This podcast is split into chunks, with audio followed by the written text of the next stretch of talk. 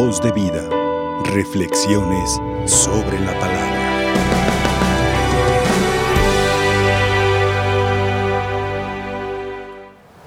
Hoy estamos celebrando la fiesta de San Andrés Apóstol, hermano de San Pedro, llamado por el Señor también en las orillas del lago de Tiberiades a ser su seguidor. Una cosa curiosa es cómo estos dos grandes hermanos, los dos también murieron en la cruz como nuestro Señor Jesucristo, que fue un gran privilegio que el Señor les concedió.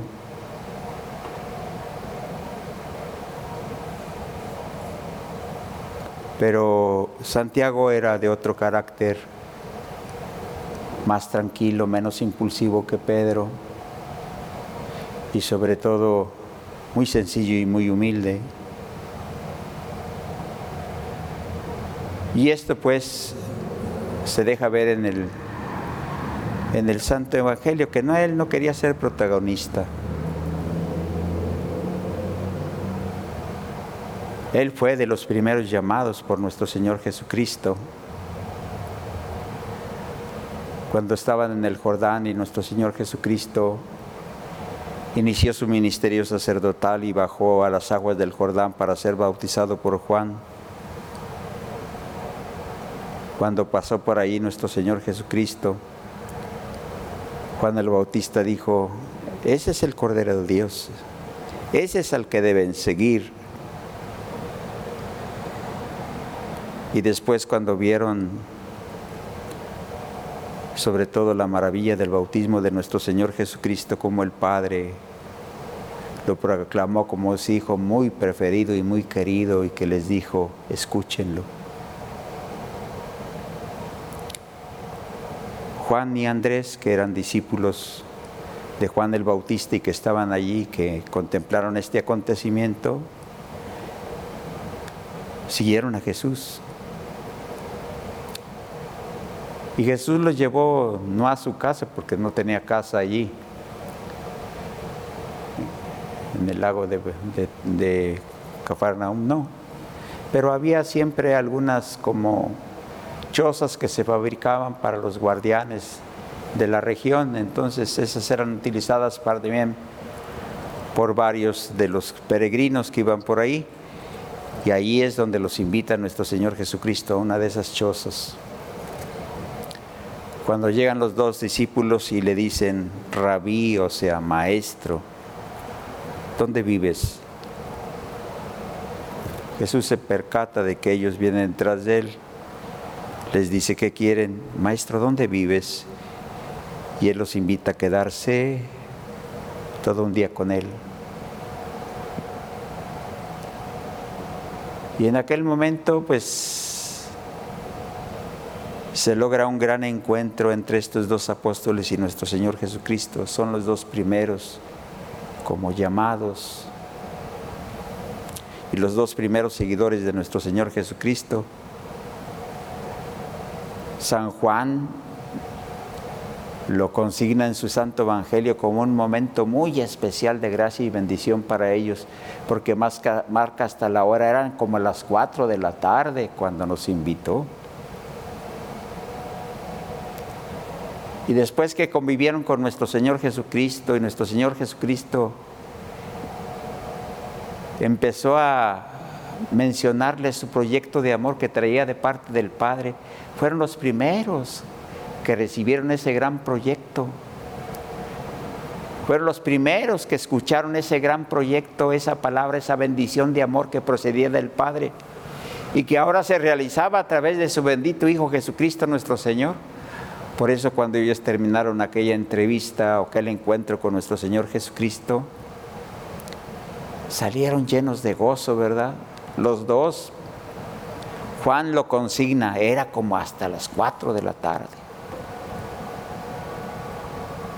Y Andrés, una vez que escuchó todo aquel proyecto de amor de parte de nuestro Señor Jesucristo para el bien de todos nosotros, pues corrió con su hermano Pedro y le dijo, Pedro, hemos encontrado al Mesías de Dios, al esperado por todos nosotros. Pero llevaba una gran alegría por haberse encontrado con el Señor. Tanto tiempo esperando la venida del Mesías y que Él les invitara a convivir, aunque sea una tarde o una noche con ellos.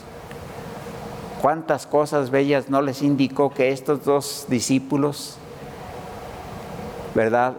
Quedaron como quien dice, extasiados por aquellas palabras, pero grabaron mucho aquel primer encuentro de nuestro Señor Jesucristo con ellos. Y ya después, ¿verdad? En la sencillez, se menciona en el Evangelio a Andrés varias veces, pero sobre todo cuando nuestro Señor Jesucristo realiza la primera multiplicación de los panes y entonces que les dice, denles de comer y entonces Andrés responde, Señor, aquí hay un muchacho que trae cinco panes y cinco pesos, pero ¿qué es esto para tanta gente? Después Andrés y Felipe también otra vez son mencionados en el Santo Evangelio, cuando un grupo de griegos, ¿verdad? Ante la noticia de nuestro Señor Jesucristo, querían escucharlo o lo habían escuchado y querían platicar con él y acuden sobre todo a Andrés y a Felipe. Y Andrés es el que lleva el mensaje a nuestro Señor Jesucristo. Una gente que viene de lejos quiere verte.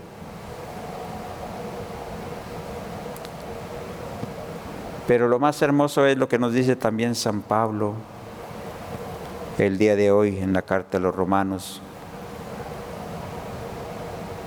Sí, es muy importante comunicar a nuestro Señor Jesucristo Sí es muy importante llevar al corazón de los hombres a Cristo Jesús.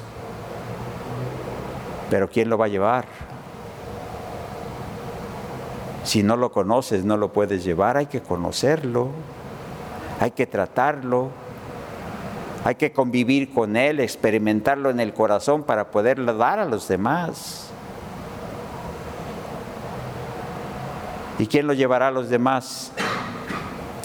si nadie se preocupa de hacerlo. Nosotros somos bautizados y en nuestro corazón debería arder el mismo amor que brotó en el, en el corazón de, de Andrés y de Juan en ese primer encuentro con Jesucristo y nos debería de convertir en proclamadores del amor de Dios. Por eso necesitamos conocer muy bien a nuestro Señor Jesucristo, amarlo para poderlo dar. Necesitamos hacerlo parte nuestra, de nuestro ser. Por eso Jesús se manifiesta en esta bendita Eucaristía y se nos da el amor de plenitud para que nosotros podamos compartir ese amor bendito que recibimos ahí con todos esos seres queridos que tratamos cada día. y convertirnos así también nosotros en proclamadores del amor allí donde el Señor nos ha puesto, no aquí en el templo, sino allá en el diario cumplimiento de nuestro deber con mi esposa, con mi esposo, con mis hijos, con mis compañeros de trabajo, con mis vecinos. Allí es donde todos deben ver que Jesús camina conmigo, que está conmigo, que se muestran actitudes positivas, siendo amable, responsable, servicial, atento, cariñoso, sensato, prudente. Dándonos como estos benditos apóstoles. Juan tiene una, una, una historia muy hermosa que la conocemos más. Andrés también la tiene, que no es poco conocida, Por ejemplo, a él le tocó evangelizar todo lo que es en el momento actual Rumania, Yugoslavia, parte de Grecia y parte del Mar Negro, o sea, por las regiones de, de Rusia. Y le gustaba mucho caminar a este santo varón Andrés para comunicar esa verdad que llevaba en su corazón y que amaba tanto, la verdad de Cristo Jesús. Pero todos estos grandes apóstoles también llevaban una experiencia hermosa, extraordinaria, la experiencia de la cruz. Como esa cruz a la que ninguna persona quería enfrentar y morir en ella porque era una gran desgracia morir crucificado. Una vez que el Señor Jesús murió en esa cruz y que la santificó y que se volvió un instrumento de salvación para nosotros, no por el madero, sino por el que murió en la cruz. Esa cruz se hizo fuerza para todos sus discípulos y apóstoles. Y siempre predicaban como después lo tuvo que aprender también el apóstol San Pablo, yo predico a Cristo y a Cristo crucificado.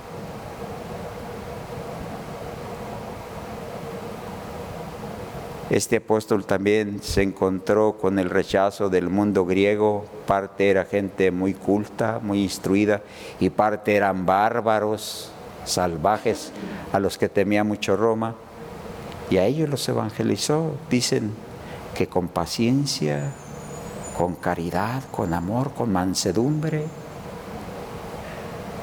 Fue algo extraordinario de parte sobre todo de este gran apóstol. Pero algo bello que estaba leyendo de él es una oración que él hizo ya antes de morir. Él murió también crucificado como nuestro Señor Jesucristo, pero en una cruz en forma de X, porque el tribuno romano que lo condenó,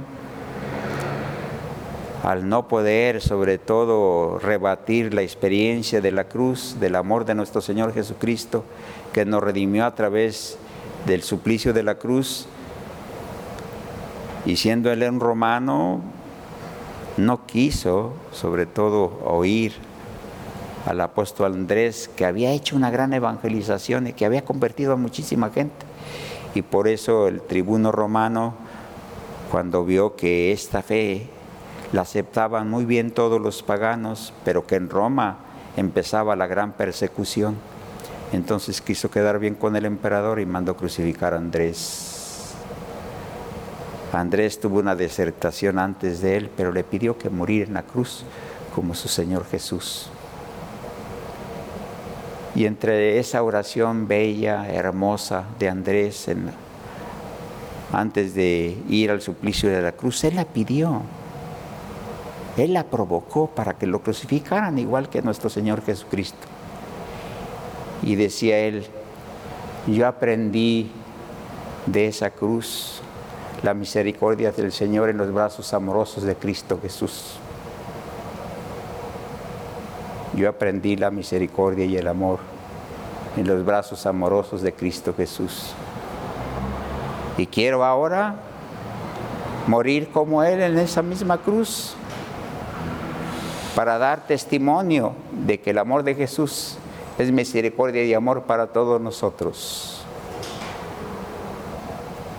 Pero también para que el Señor me reciba en sus brazos amorosos que un día me dieron la redención en la cruz.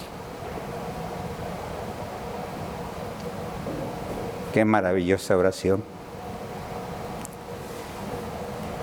Pero esto nos enseña, hermanos, que solo conociendo, solo amando, solo experimentando a Jesús, solo haciéndolo parte de nuestra vida y llevándolo como testimonio de amor a través de nuestro buen ejemplo y de nuestro buen obrar, seremos verdaderos seguidores de Cristo Jesús e hijos de Dios. Esta es, como quien dice, la gran enseñanza del apóstol. Ser testigos del amor allí donde el Señor nos ha puesto. Ustedes, muchos de ustedes son padres de familia, madres de familia, hermanos, vecinos, compañeros. Con su buen obrar, pueden dar testimonio del amor de Cristo Jesús que vive en ustedes. Si ustedes, por ejemplo,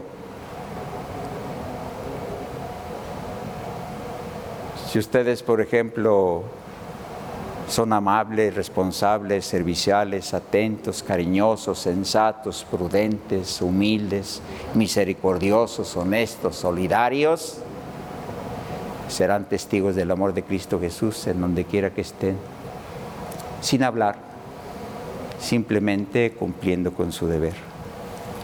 Este es el mensaje de este gran apóstol este día. Voz de vida, reflexiones sobre la palabra.